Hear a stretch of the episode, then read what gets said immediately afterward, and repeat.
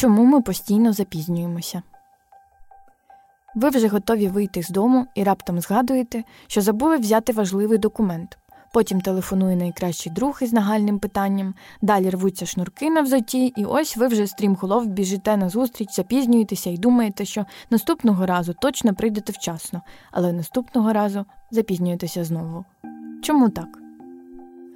2 травня 1959 року у Сіднеї йшов дощ.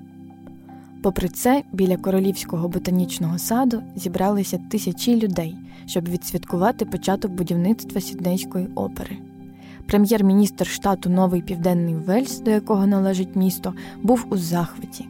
Данський архітектор Йорн Удзон прибув до Сіднея за тиждень до офіційної церемонії, і це одна з небагатьох подій, яка трапилася в проєкті вчасно. Будівництво опери планували завершити в 1963 році і витратити на це 7 мільйонів доларів. Але все пішло шкереберть. Спершу спорудили недостатньо міцний подіум, який довелося переробити. Потім з'явилися проблеми з конструкцією даху, на вирішення яких витратили 6 років. Зрештою, відкриття будівлі затримали на цілих 10 років, і коштувала вона аж 192 мільйони доларів. Так сталося і з багатьма іншими грандіозними проєктами. Будівництвом тунелю під Ла-Маншем, спорудженням аеропорту в Денвері і плануванням метро в Лос-Анджелесі.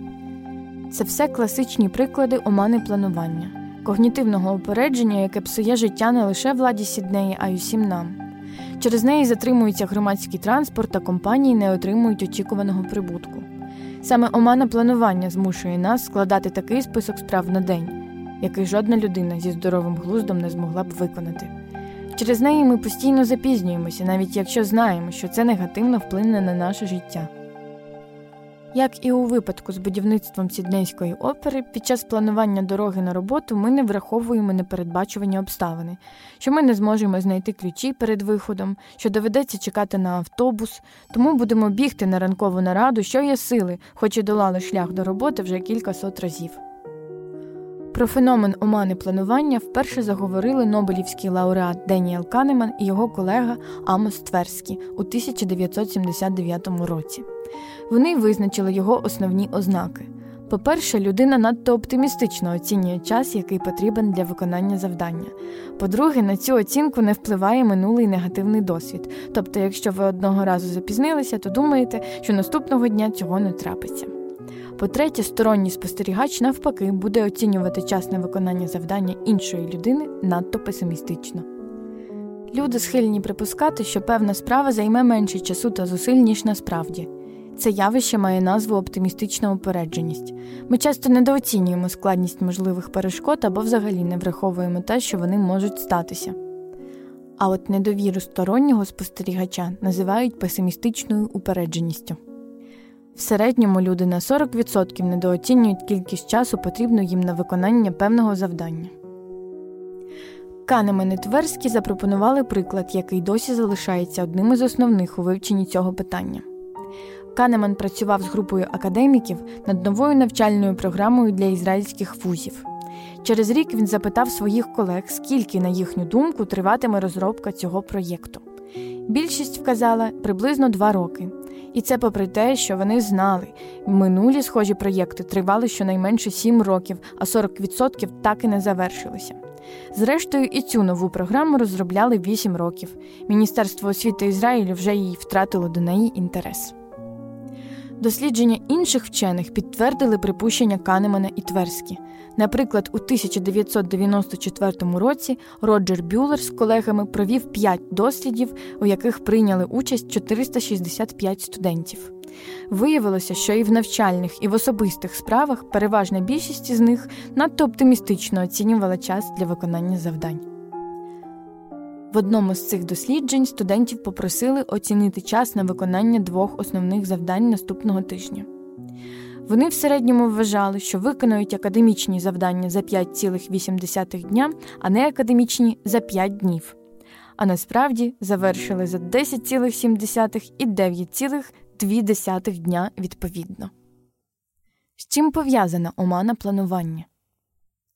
Зв'язок між минулими подіями та конкретним завданням у майбутньому встановити непросто. Для початку потрібно знайти у пам'яті релевантний досвід, на який можна спертися, щоб визначити час для виконання завдання. Відшукати потрібну ситуацію серед усіх пережитих людям зазвичай не вдається, пишуть Канеман і Тверські. Ви не раз їздили на роботу, але ймовірно оберете за основу для планування випадок, коли дісталися до місця призначення найшвидше, хоча, можливо, таке було лише раз, а зазвичай вам потрібно на 10 хвилин більше. Натомість альтернативні сценарії не оцінюються. Людина звалює свій попередній невдалий таймінг на зовнішні фактори, які, на її думку, не будуть повторюватися у майбутньому. На думку хронічних запізнювальників, наступну ситуацію вони зможуть контролювати більше. Крім того, люди схильні перебільшувати свої досягнення у минулому і неадекватно згадувати, скільки часу у них забрало певне завдання. Пригадування минулого у вигідному для себе світлі одне з поширених упереджень пам'яті. Тому нам просто може здаватися, що не так вже ми й запізнилися минулого разу. Доктор Моше Бар з Гарвардської медичної школи пояснює, що навіть сам факт уявлення результату погіршує реалістичність прогнозів. Люди, які фокусуються на моменті, коли завдання вже виконане, роблять справу суттєво гірше, ніж ті, хто концентрується на процесі виконання. У випадку із запізненням це працює так.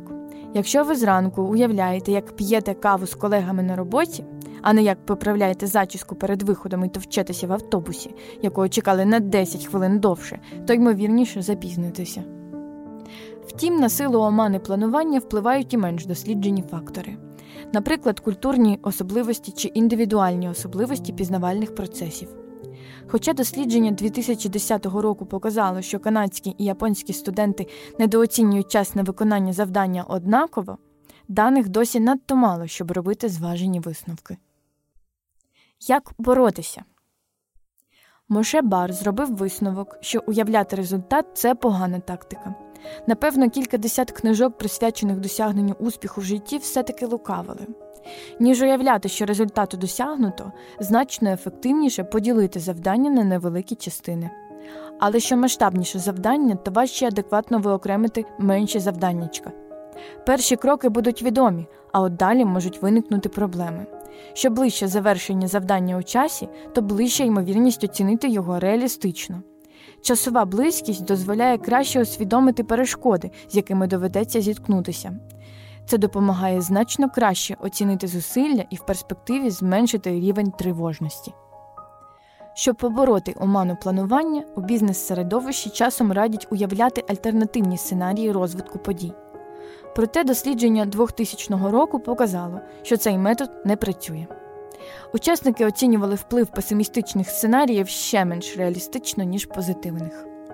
Так само не надто допомагає групове обговорення ризиків, адже учасники відчувають соціальний тиск і оцінюють виконання завдання надто оптимістично. Тож, коли вам дуже треба з'явитися вчасно, намагайтеся розділити велике завдання на шматки, менше уявляйте позитивний результат і додайте до своїх фінальних розрахунків певний часовий запас.